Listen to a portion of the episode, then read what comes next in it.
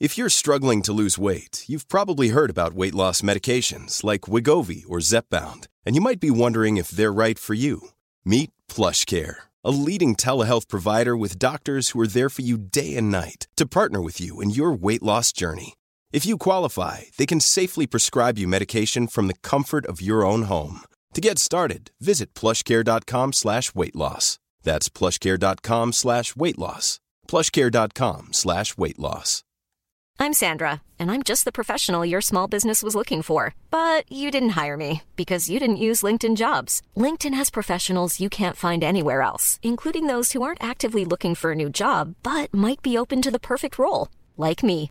In a given month, over 70% of LinkedIn users don't visit other leading job sites. So if you're not looking on LinkedIn, you'll miss out on great candidates like Sandra. Start hiring professionals like a professional. Post your free job on linkedin.com slash spoken today. So why does it seem everyone in charge today is a narcissistic psychopath? Does power corrupt, or is it just that dodgy people are really, really good at weaseling their way into power? And how does our Prime Minister get away with brazenly lying so often? I mean, it's embarrassing for all of us. According to Freedom House, which is an organisation based out of the US, which has tracked global political freedom since 1941, democracy has been on an unprecedented decline, hitting an all time low this year. Witness capital insurrections and prime ministers lying to other world leaders about submarine deals. And for crying out loud, sexual abuse charges being levelled at, well, pretty much every pocket of power. But today's guest has an explanation and is possibly one of the best people on the planet to answer the desperate questions so many of us are asking. Sarah Wilson brings you wild ideas for a fired up life.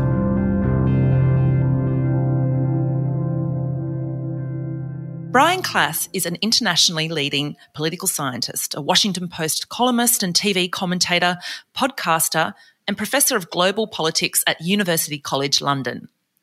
Now, for his latest book, Corruptible Who Gets Power and How It Changes Us, he interviewed more than 500 of the world's top leaders presidents, cultists, dictators, and war criminals. He drank wine with the daughter of a cannibalistic dictator in Paris, met the worst bioterrorist in American history, took a ski lesson with a man who once ruled Iraq, and found some consistent conclusions that can shine light on the disintegration of democracy that we're feeling around us today, right down to why your kid's netball coach is a hell bent tyrant. I'm going to have to get you to tell the story, one that stands out in the book in particular, of the time you met the daughter of the cannibal. How on earth did that come about?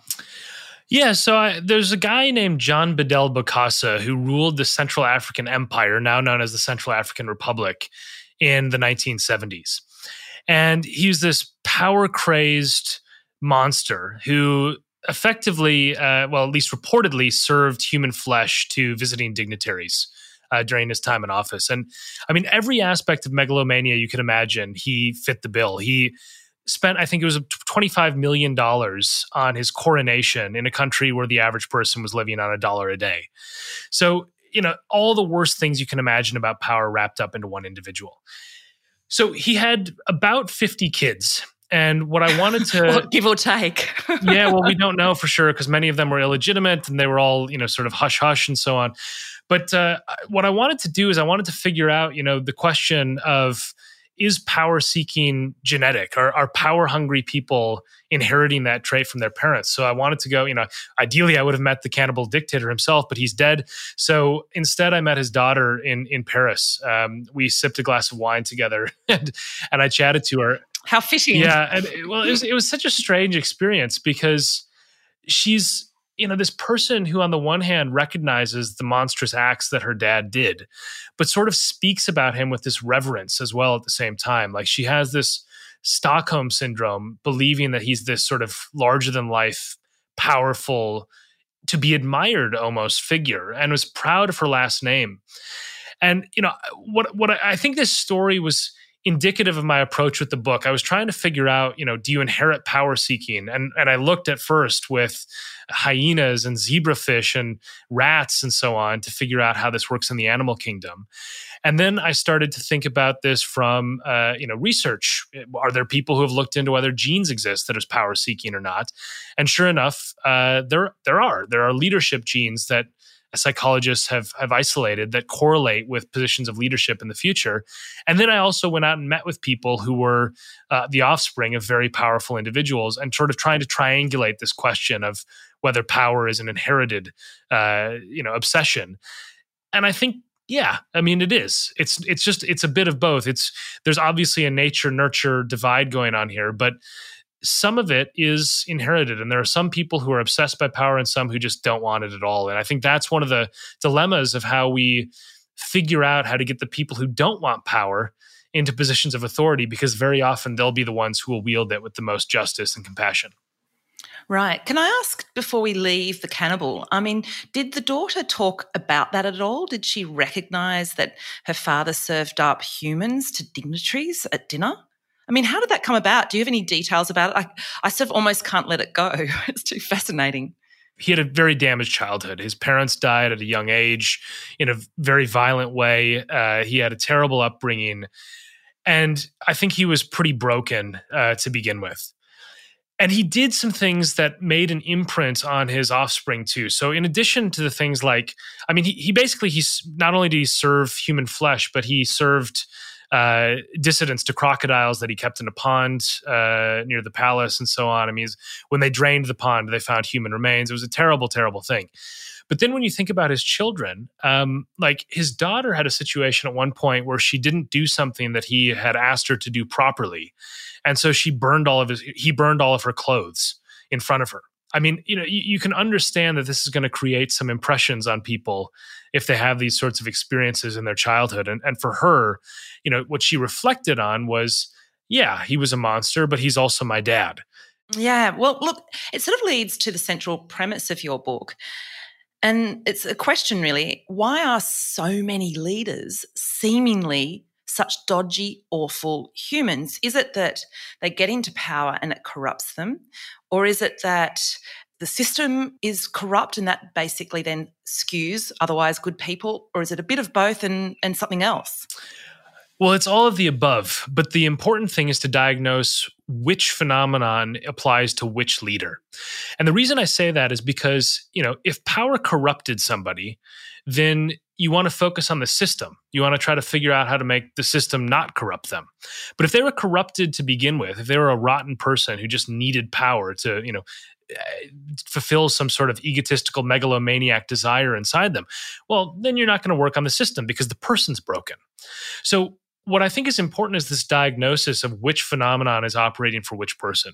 Now, one of the things that I think is really interesting is when I talk to you know general people about the idea of power corrupting one of the most common psychology studies that people ask me about is the stanford prison experiment which is mm. a reasonably well-known study where basically they put college students in prison uniforms and the conventional wisdom is they quickly became monsters and started abusing their fellow inmates who were also college students and what's really interesting about this is that in 2007, some researchers in a study that's gotten almost no attention decided to replicate the advertisement that they used to recruit volunteers for the Stanford prison experiment. They just updated the amount of money they were going to pay them for 2007 rather than the 1970s. But other than that, the wording was the same. And then they randomly did another group, another college town, where they had the same wording, although instead of saying we're recruiting for a study of prison life, they said we're recruiting for a psychology study. And then they did a personality test on who responded to each of the ads. And what was really interesting was that the prison life ad, the people who responded to that were disproportionately Machiavellian, abusive, narcissistic, megalomaniac, all the things you don't want of someone in power. And the people who responded to the generic ad were more or less normal people. They were sort of representative of the population. And so I think we've misunderstood the real lesson of that experiment is that perhaps when we say, you know, who wants to be a prison guard, the people who volunteer for that and living in a fake jail and bossing around their fellow classmates, those people are not normal. Yeah, they're going to be so, a particular yeah. kind of person. So it's almost like it's a Yeah. job application advertisement issue in many ways. I know that I read in your book um, a sort of a former assistant commissioner of the Hmm. Metropolitan Police in London um, was talking about sort of police officers. And she said, if you're a bully, a bigot, or a sexual predator, policing is a really attractive career choice. And I found that frightening. And I, I'm aware that police officers do, in fact, commit more domestic violence than the rest of the population. And I think you've made the point somewhere that more so than uh, football players who get a lot of media attention for any kind of violence that happens out there. You compare the American system of police recruitment to the New Zealand um, sort of system. Can you talk a bit about that? Because I think that shows a remedy to this job application issue. Yeah, it's it's it's one of the areas of the book that I found the most fascinating because you know I'm a political scientist. I don't necessarily study policing, but I, I I talk to a lot of experts about this, and it's not about bashing police officers. I mean, the point is that a lot of good and decent people go into policing. But if you are already a bigot or a bully, the idea of being a bigot or a bully with a badge or in the American context, a gun is appealing. And so you're going to have a disproportionate hmm. problem. You're going to have a self selection of those people trying to become abusive police officers. So what do you do? Well, in the United States, when I was looking at how you recruit officers, I found this amazing video that's unfortunately not as big of an outlier as it should be from a little town called Doraville, Georgia, which is 10,000 people just outside of Atlanta. Now, the video is it looks like parody to non-Americans. I mean, it starts with the logo of the Punisher, which is a, a comic book vigilante who punishes and tortures criminals. And then it has these guys in, t- in, in literal a tank, right? These police officers in a tank who drive around, throw smoke grenades out, shoot weapons, get back in the tank. There's death metal music on, and then the Punisher logo comes back on the screen. And I thought to myself, you know, if you're like a normal person who just wants to be a community service officer, like you're going to run away from that police department, right? This is not where you want to be. Whereas if you're a militaristic, abusive person who wants to shoot people, you know, it's going to be sign me up. So what New Zealand did was they developed a very glitzy, very funny recruitment scheme for the national police with the headline or the tagline of do you care enough to be a cop? And their video is very funny. It, it, went viral. Many people have seen it. It's basically, you know, the people depicted in it don't look like your stereotypical cops. First off, it's a lot of women, a lot of ethnic minorities that are underrepresented in the New Zealand police. But then they're also, you know, they're stopping to help an old person cross the road. They're chasing this unseen perpetrator. And at the end, the big reveal is that the perpetrator is a border collie with a purse that's been stolen from someone. I remember seeing it. I remember seeing it. The New Zealanders are fantastic at those kinds yeah. of kinds of ads. But the interesting thing is, is it was all about are you somebody who cares as opposed are you somebody who wants to blow people up? Yeah, and they they had another video called Hungry Boy where they had this. It was an actor in the end, but it was a boy who looked extremely unwell and hungry, uh, walking around. I think it was Wellington and Auckland, and they filmed it. They just didn't. They didn't. They had hidden cameras, and they focused on the people who helped, the people who stopped to help this hungry child, and they said, "We want you in the police force." Right? And th- the difference is like between that and the Doraville, Georgia department is is night and day. And so one of the things I'm really hopeful about, I mean, despite the fact that I've met these awful, awful people, some of the worst humans on the planet, I'm a very optimistic person about humanity and, and human nature. And I think we can actually find ways to counteract these tendencies in society because the New Zealand fix wasn't rocket science. It wasn't some, you know, wizardry. It was just they decided to start thinking seriously about which kinds of people respond to certain kinds of advertisements and they tailored their advertisements to get those people into uniform. And perhaps more simply, it just appealed to our, our humanity, which I think we've become um, removed from in current times. It, it, really is quite stark. And I suppose, I mean, I'm really glad to hear that you feel that there's some hope. And we'll get to a few more of those fixes, some of the simple solutions that you put forward in the book. I want to ask the question Am I making it up in my head or have things got worse? I mean, I've followed politics closely for many years. I'm fascinated by it, hence why I was very interested to have you on the show. I've also been watching leaders who kind of come to power under the auspices of shifting things, being a different kind of force, and yet very quickly they they turn things around back to pretty nasty stuff. So in India, you've got Modi, who very quickly switched. Um, I think the same happened in Italy and Brazil, of course. Brazil being one of the most starkest examples of how a leader came in promising to change things and then, of course, became more corrupt than any leader before him. And in Australia, I think politics has shifted dramatically. There's a sense that there's this very binary arguing backwards and forwards going on, and um, quite a lot of unkind language happening in Parliament, a lot of bullying and corruption, as well as a lot of sexual violence. And all of this came to a head in the last 12 to 18 months. Is it getting worse, or am I making it up? I think there are some things that are definitely getting worse about our politics. I think that there is a, a fundamental shift in a lot of countries around the world where we no longer inhabit the same reality as our political opponents, right? We used to disagree on solutions, right. but we agreed on facts. Now we don't agree on facts. So I think that is much worse. But I think if you think about the broad sweep of human history, one of the things that I found very optimistic, uh, although it's for a depressing reason, is that we actually used to be much, much worse to each other as a species. I mean, if you look at things like how often people end their life by the hand of another human being, how often they're killed by another human. In in you know industrialized rich democracies, it's the lowest ever in human history by a lot. Um, we used to be, you know, before there were sort of the structures of government and the sort of oversight and police forces and legal systems and so on. We used to be pretty similar to our uh, primate cousins. I mean, we actually had uh, pretty similar levels of of death as chimpanzees, for example, of killing each other and we're much better than some really awful species to each other. Like I, I have a a, a lemur uh, on my mantle in my fireplace. This little, uh, and I'm I'm a huge fan of lemurs because I go to Madagascar a lot. But they're uh, horrible. They kill each other. Like 17 percent of lemurs get killed by another lemur. So we could be worse. Anyway, the the point is that there's a lot of evidence that we're actually getting better as a species in general. But I think that compared to say like the 1990s, the early 2000s, I do think things are worse. So it depends on what frame you use. If you're using the frame of how are we compared to Stone Age, you know, hunter gatherers and killing each other all the time, yeah, I mean we're doing we're doing uh, better than that. But in the recent times, I think we've turned a corner in a way that's that's much worse for us, and and that's a real problem that we have to grapple with.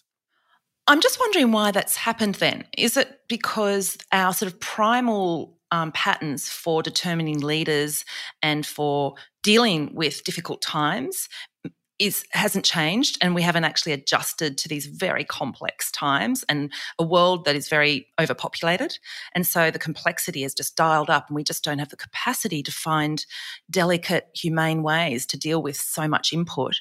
Is it a matter of individualism and neoliberalism has has taken over the world to such an extent that some of those moral guardrails, which I mentioned quite a bit in this podcast series, have been removed. And so, you know, things like the church or um, trade unions, perhaps, or you know, sort of human resources departments in, in, offices that used to kind of keep things in check and make sure nastiness didn't get too much out of control. Um, and they've been removed, of course, in the last you know couple of decades. Is that a factor in all of this. And we also don't really have that much discussion in public places about moral virtues. What do you think has contributed to, you know, this sort of decline in democracy around the world? I know Freedom House has been tracking that since the 1940s. Have you have you identified some factors in recent history that explain why we're all just shaking our heads in disbelief? Yeah, so you know, you're right to point to Freedom House. They have um, a, a, report out every year, and the last 15 years, uh, the world has become more authoritarian every year. So we've got a 15 year uh, slide towards authoritarianism globally, which is a huge disaster uh, for the planet. But I, I, think there's a few things to isolate. One is there's a breakdown of information flows being good and legitimate. So, what I mean by that is sort of what I said in the previous answer, where we don't agree on reality anymore. When you think about the broad sweep of human history, a lot of the technological innovations that have happened have changed how you can spread information from a small group to a large group. So, you know, you used to have a very, very small number of people who had a printing press, and then you had a slightly larger number of people with the radio and TV and so on, and newspapers. But one thing is fundamentally different about the internet, which is no longer few to many communication, it's many to many communication, which means some random crackpot can say something that's totally untrue and it can spread around the world in 30 seconds. And millions of people might believe it very quickly. And that's warped our, our sense of reality, which makes it easier for politicians to exploit that, right? Now, another thing that politicians have gotten very good at exploiting that I think is part of this this turn that you talk about with Brazil and Bolsonaro and Modi and Duterte in the Philippines and so on is this strongman mentality. And I think this is where when you said something very important a second ago, you said there's so much complexity that we're all grappling with in the world today. You want a simple answer to a complex world because we don't have the capacity to understand why everything that's changing so quickly is changing in ways that we don't recognize. And we just want somebody to say, I'm going to fix this for you.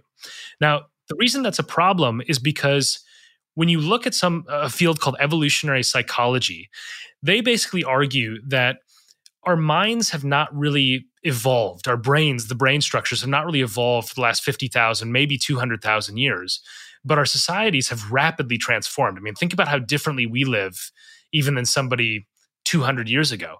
But 20,000 years ago, following a physically strong male was actually an advantageous way to survive if you were running out of food potentially. So, what figures like Vladimir Putin, Donald Trump, et cetera, have tapped into is this template that exists in some people in society today that when a, a, crisis emerges, they want a strong man, you know, the strong man figure is not a coincidental term, to just say, I'm going to fix it for you. And all these studies show that when you prime people and you say, "Oh, who do you want to lead you?" There, by the way, there's a war going on, or a crisis, or a pandemic.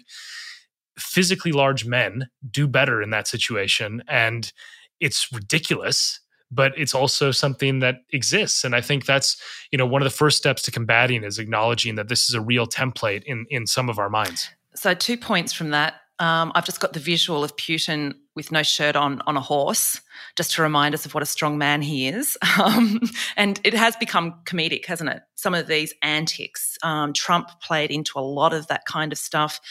I don't know how many times I've seen leaders do that overhand handshake. You know, sort of where they almost come in over the top of some other president, um, that strong man sort of stuff. And we actually had a former prime minister here in Australia who used to do this technique called shirt fronting, which is essentially buffing up a, at a, a, guy like a baboon, you know, with your chest. Um, yeah. the second thing I need to ask then is that is one of the solutions to vote more women in? Yeah, no, it's it's it's a great question, and so I, I sort of I walk a fine line in the book on this question because there's a lot of evidence that women make exceptional leaders and are less prone to despotism, uh, you know, autocratic behavior, all sorts of things that you don't want in a leader. Uh, the studies seem to show that women are actually better. now, the only reason why I sort of add a caveat to that is because I don't believe in gender essentialism, which is to say that women and men are fundamentally and irreconcilably good at some things and bad at other things. So I think we have to be careful about that. I think it's unequivocally the case that having much greater gender parity in positions of power would be very, very good for society. We're certainly seeing that with climate policy, where there's a female leader. They have some of the strongest climate policy in the world and the most progressive action and um, cohesive action in the country behind climate policy, which is very pertinent right now. The question that um, begs throughout all of this is, of course, we vote our leaders in from small scale council levels or netball coaches, you know, for our kids' netball team, through to presidents and, and prime ministers.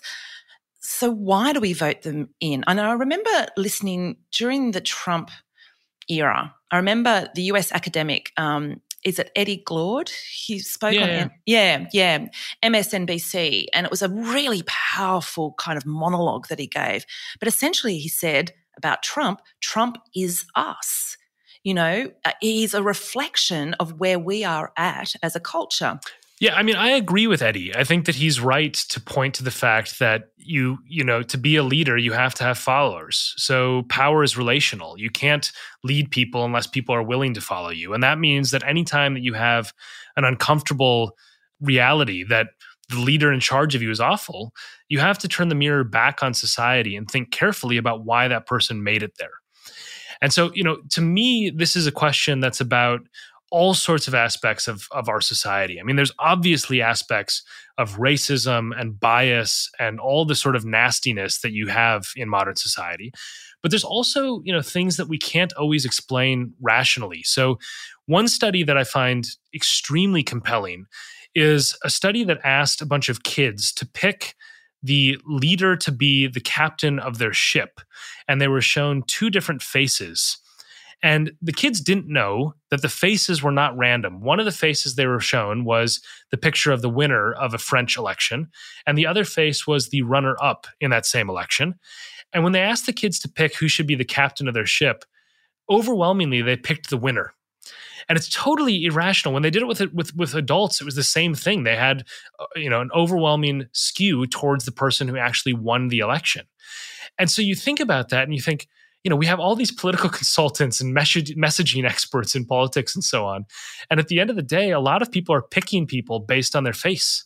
And what are the facial features that um, people choose then, if it's so consistent? Yeah, so we don't we don't know for sure in general. With that study, they didn't check it. But one thing that we do know is that, and this shows you again the maddening intersection between these cognitive idiotic biases and things like racism is that baby facedness is actually a technical term. So, how baby faced somebody is, is something you can measure. And what they've found, and this th- these studies just depress the they just depress me to no end, but they're very very well documented. Basically, if you're baby faced and you're white in the United States, that other white people will view you as weak and it will hurt your prospects for rising power.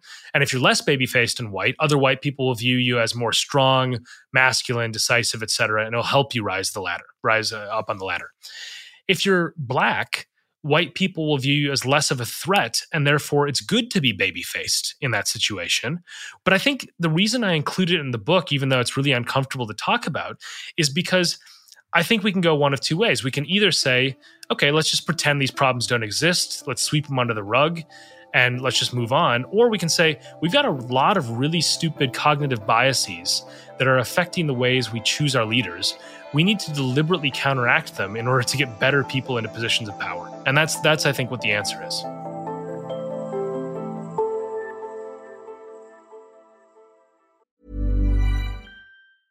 Ready to pop the question and take advantage of 30% off? The jewelers at Bluenile.com have got sparkle down to a science with beautiful lab grown diamonds worthy of your most brilliant moments. Their lab grown diamonds are independently graded and guaranteed identical to natural diamonds, and they're ready to ship to your door. Go to Bluenile.com to get 30% off select lab grown diamonds. That's Bluenile.com for 30% off lab grown diamonds. Bluenile.com. Ready to start talking to your kids about financial literacy? Meet Greenlight, the debit card and money app that teaches kids and teens how to earn, save, spend wisely, and invest with your guardrails in place. Parents can send instant money transfers, automate allowance, and more. Plus, keep an eye on spending with real time notifications. Join more than 6 million parents and kids building healthy financial habits together on Greenlight. Get your first month free at greenlight.com slash ACAST. That's greenlight.com slash ACAST.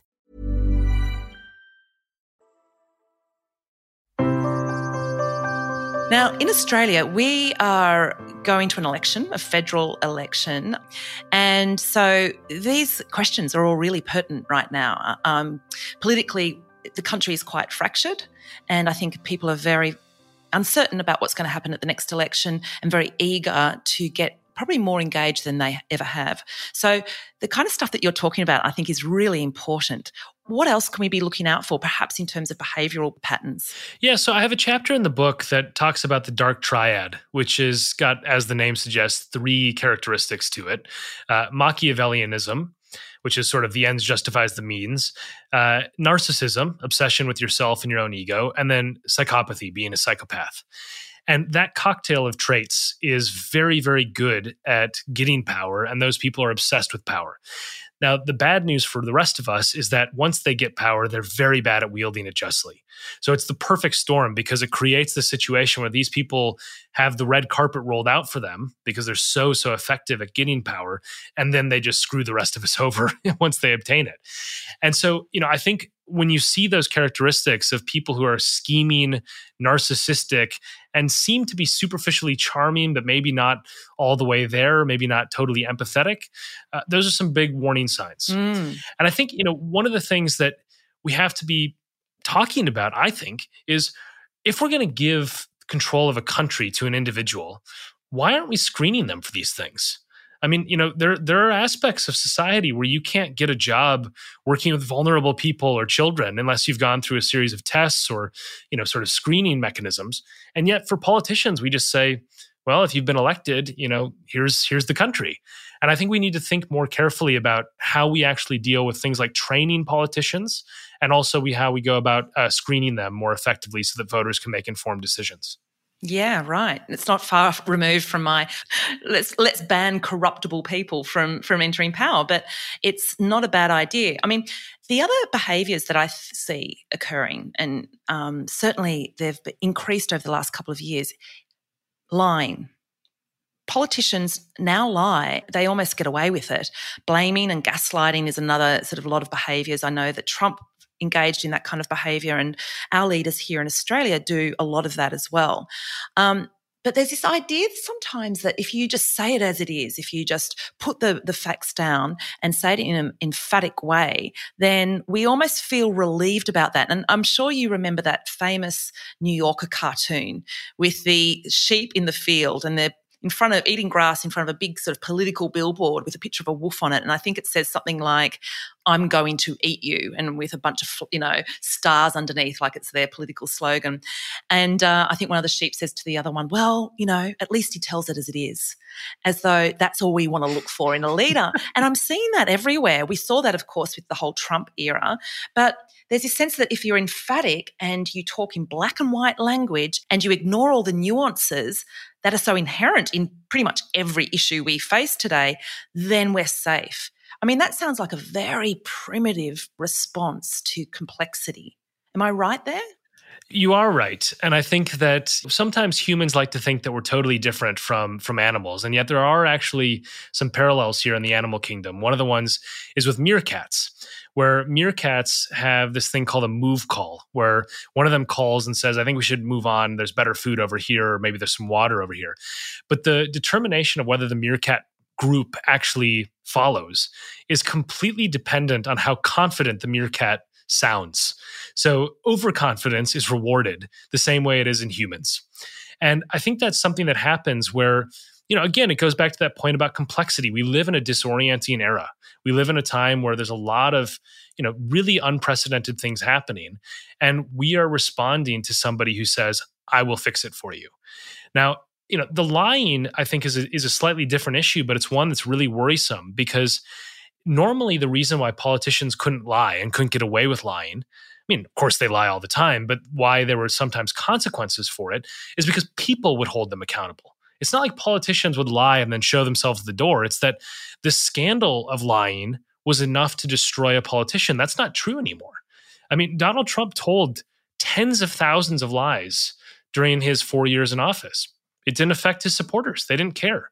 So I think, you know, again, this is about turning the mirror on our society. It's to say, it's not just that we have a bad supply of politicians.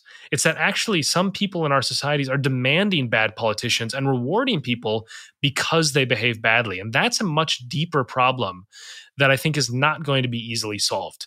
But I think it is a profound dilemma that we have to face that some of the people are happy with the politicians who are lying because they don't care about lying. They care about sticking it to the other side.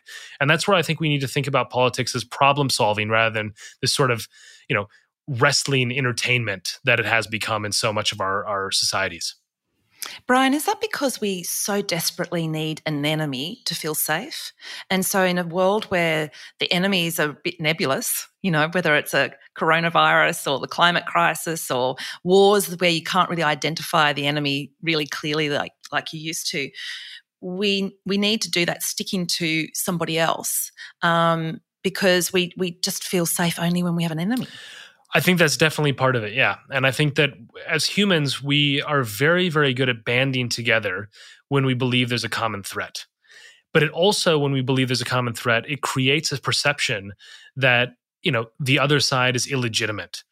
And so in democracies, that's a toxic, toxic development. And it's something that political scientists sometimes refer to as polarization, where we're talking about this idea that it's not just it's not just that we disagree, it's that you are evil or you are my enemy, as you put it.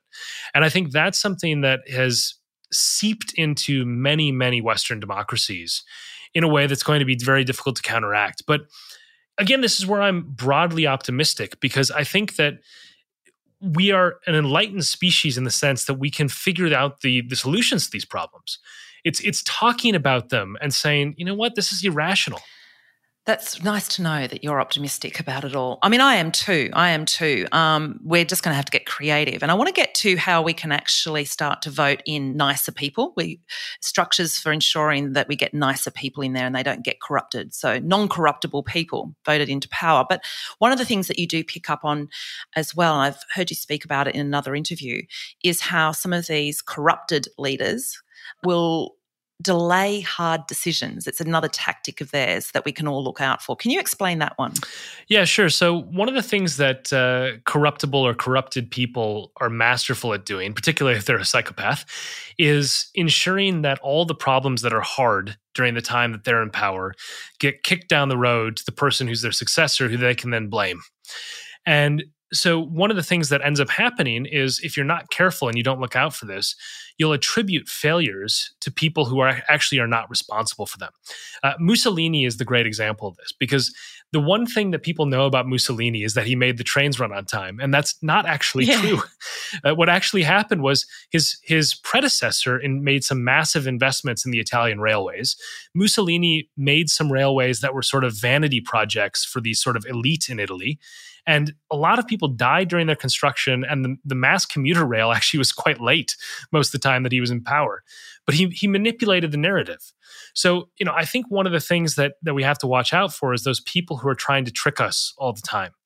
Uh, because that's one of the, the, the hallmarks of a leader who doesn't care about people but cares about themselves.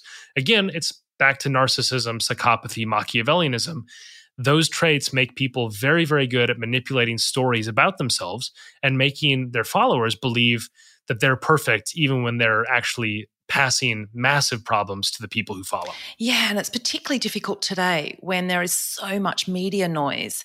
And if you're the person that's got to show that somebody kicked the can down the road, let's use the example of climate policy, because in Australia, that's certainly what's been happening. And then they take credit for any kind of, I don't know, reduction in carbon emissions that might have happened from the previous government, but they choose to take credit for it themselves, even though they've done nothing, nothing right it's very hard if you're the person, the opposition, trying to prove that. You sound hysterical as you try to break down the complexity of the time frames, um, all the different things that were happening at the same time. And, you know, especially when you're talking something like carbon emissions or I don't know, train timetables, um, people generally tune out after the first slogan. So it's so difficult if you are in opposition, and let's say the opposition is a nicer version of things, a non, a less corruptible party. Uh, you, you're really on the back foot. So I'm wondering if there's some techniques that we can look at, you know, that can help us look out for the nice people the less corruptible people and how we can identify them and then support them further. Yeah, so I think there, there's two issues there. One is this question of how do you get incorruptible people into power, looking out for the nice, decent mm. people. Mm. The nice, decent people, for the most part, don't try to run for office. and the reason is, is that they don't actually the want, job application issue. Yeah, they, they, they don't want power. I, I, always refer to this as sort of the tip of the iceberg problem that we all we all are looking at the tip of the iceberg, which is the people who are currently in politics. And we say, how can we get, you know, how can we swap out this person on the tip of the iceberg for that person on the tip of the iceberg? I think you have to look under the surface of the people who say, gosh, I don't want to be a politician. I don't want to have the responsibility. I don't want to have uh, I, I, don't think I would be the right person to do this. It would be such a burden for me. Those are exactly the people we should be trying to get into power. the people who don't want to be in power. Now, how to do that is, is is easier said than done because you have to convince people to do something that they don't want to do. But I think it's it's incumbent on political parties to recruit people who don't put themselves forward because those are going to make the best leaders.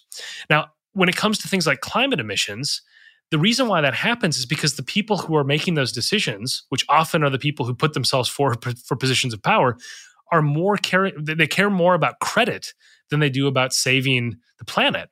And I think that's that's you know it, it's an it's an indication that they're a broken person who shouldn't be empowered to begin with. Most of us wouldn't behave that way. You know, most of us would think, well, you know, who cares who gets the mm. credit as long as we get the emissions down, because that's the, the sort of normal way that most people think about the problem. So I think this skew of self selection into power is really the problem that we have to tackle.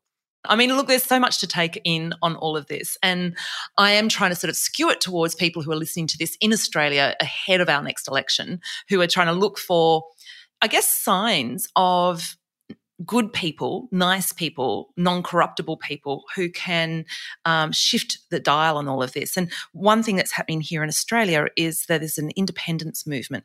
There's uh, so far there's almost eight or nine independents that have put their hand up reluctantly. So they've emerged from grassroots movements in electorates who've become very dissatisfied with mostly climate policy. That's been the main um, precursor to all of this. And so far, they are all women.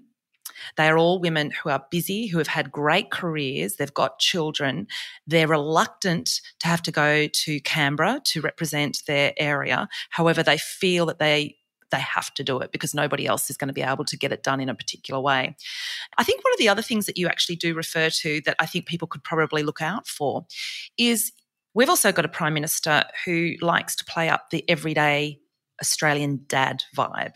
And um, when he actually became prime minister, he, he, took up a Twitter account and start and joined the local football club and became this so-called you know mad football supporter, which of course hadn't existed beforehand. So he became a mad football supporter, and then every Sunday he posted photos of himself cooking a curry on the barbecue. And they were the two things he put himself up for, as well as phraseology like, how good is it to be Australian? and it was it felt very much like a campaign to make him as everyday you know aussie bloke as he could are these tactics we should look out for as well that idea of kind of rounding off the edges with this everydayness kind of affable guy vibe yeah, it's it's a great question because you know one of the things that I think is so difficult about modern politics is that you don't actually know these people. A lot of us have this idea like when you're in, encountering somebody in in your office or in you know local politics, you actually get to know someone and you have a reasonable radar for whether they're putting up a sort of fake persona or whether they're genuine you can't always do that with the prime minister because you know you don't get to interact with them on a regular basis and so you have a disconnect between what's real and what's this sort of facade that sometimes people put forward. I think, though, that a lot of us can tell when it's canned. I mean, a, lot of us can tell when this is manufactured. I mean, one of the things that I think was was unbelievably clear about Barack Obama was that he was just totally comfortable in his own skin and was one of these people who you sort of got a sense of the guy, regardless of your politics. You sort of understood what kind of person he was. And I think we need to trust that. I think when you feel like somebody is trying too hard to manufacture a certain persona, that's a red flag because people who actually have that persona don't need to manufacture it, right? I mean, I think that's something where politicians are are very very good at creating these brief impressions that unfortunately are not always real. One thing that I think is a great question to ask a politician is what would need to be accomplished for you to say, I don't want to be a politician anymore? If you're running on climate policy, what objective are you trying to obtain at which point you say, okay, I don't want to be a politician anymore. I've achieved my goal. Mm, okay. And I think that's a, that, that's always an amorphous concept where a lot of the politicians are just in it for the power or for themselves, and they don't have objectives. That's a great question for the media to put to politicians because I would imagine if you've got self interested motives, you probably don't have a, good enough answer for that question. You'd probably be very stumped. You'd have deer in the headlights, I think, for a lot of politicians. Yeah. Mm. Now, I just want to sort of finish off with one thing that sort of has intrigued me in all of this. Is there any Schadenfreude to be found in this? Are these torturers and cannibals and war criminals and and you know autocrats? Are they happy? Do they end up having wonderful lives? Like, do they get to win from this, or or do they end up sort of, I guess, dying lonely and, and unhappy? Like, what were your observations of the 500 people that you interviewed? Yeah, so you know, I, I met some, as I said before, some truly awful people, and and I don't envy them. Um, a lot of the time, I pity them in a way because they were constantly chasing this thing that could never fulfill them. They were trying to always get mm. higher up on the hierarchy. And the whole time that they were doing this, they had a target on their back. So, you know, a lot of the people that I interviewed, like, like when I talked before about the, the cannibal dictator's daughter, I mean, the cannibal dictator died young. Uh, this is a very, very common trait for people who hit the top echelons of powers. The higher you go, the further you can fall. And I think that is very, very common for the most power hungry in our societies. I also don't think it makes them happy. You know, I mean, I think that this is something where it's an elusive goal because the goal is always going to be dominance. So you can always get higher on that. You, you're never going to quench that thirst if you're actually one of these power hungry psychopaths. And, and there's some really interesting evidence that I found, even for the lower level, not not necessarily the psychopath, but just sort of the the corrupt kingpin, so to speak, that it actually makes you die younger and age faster. And I think there's a lesson there that actually, you know, serving your community is fulfilling. Seeking power for the sake of it is debilitating and often will lead to you dying much younger.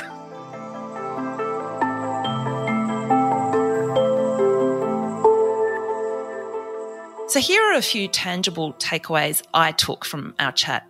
So, if you're hiring someone into a position of power, perhaps think about how you word the call out in the recruitment process. Go out with messages around we're looking for people who care.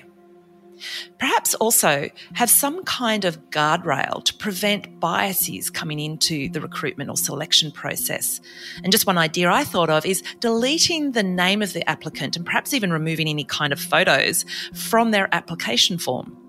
And I guess you could also add to this look out for the reluctant but civic minded woman or person of, you know, a racial minority. The other thing you can do to hold to account somebody who's already in power, and I think this is a really clever hack, is to ask them what kind of milestone or achievement would you need to see enacted at, that would then see you step down?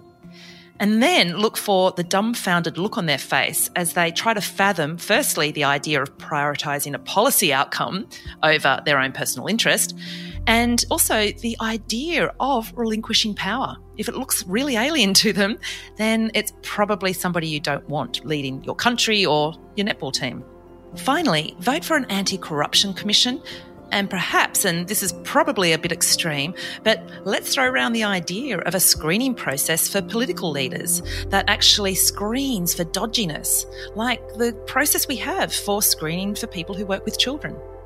Anyway, lots to think about. And uh, until next episode, stay wild. Hi, this is Paige from Giggly Squad, and I want to talk to you about Splash Refresher and my water intake. Okay, so you guys obviously know that I'm a hydrated girly, but sometimes when you drink that much water, it starts to just taste bland, and you're just like, I need something to spice it up. That's why I love Splash Refresher. It has zero sugar, zero calories, and it's a splash of sweetness. And they come in five different flavors. They're so good. Wild berry, acai grape, pineapple mango, lemon, and mandarin orange. My favorite is the wild berry because I just I just love a berry. So if you're like me and you're drinking water all day, then try Splash Refresher. It's going to absolutely change your water game and it's good for you. Imagine the softest sheets you've ever felt. Now imagine them getting even softer over time. That's what you'll feel with Boll and Branch's organic cotton sheets. In a recent customer survey, 96% replied that Boll and Branch sheets get softer with every wash. Start getting your best night's sleep in these sheets that get softer and softer for years to come. Try their sheets with a 30-night guarantee. Plus, get 15% off your first order at bollandbranch.com. Code BUTTERY. Exclusions apply. See site for details.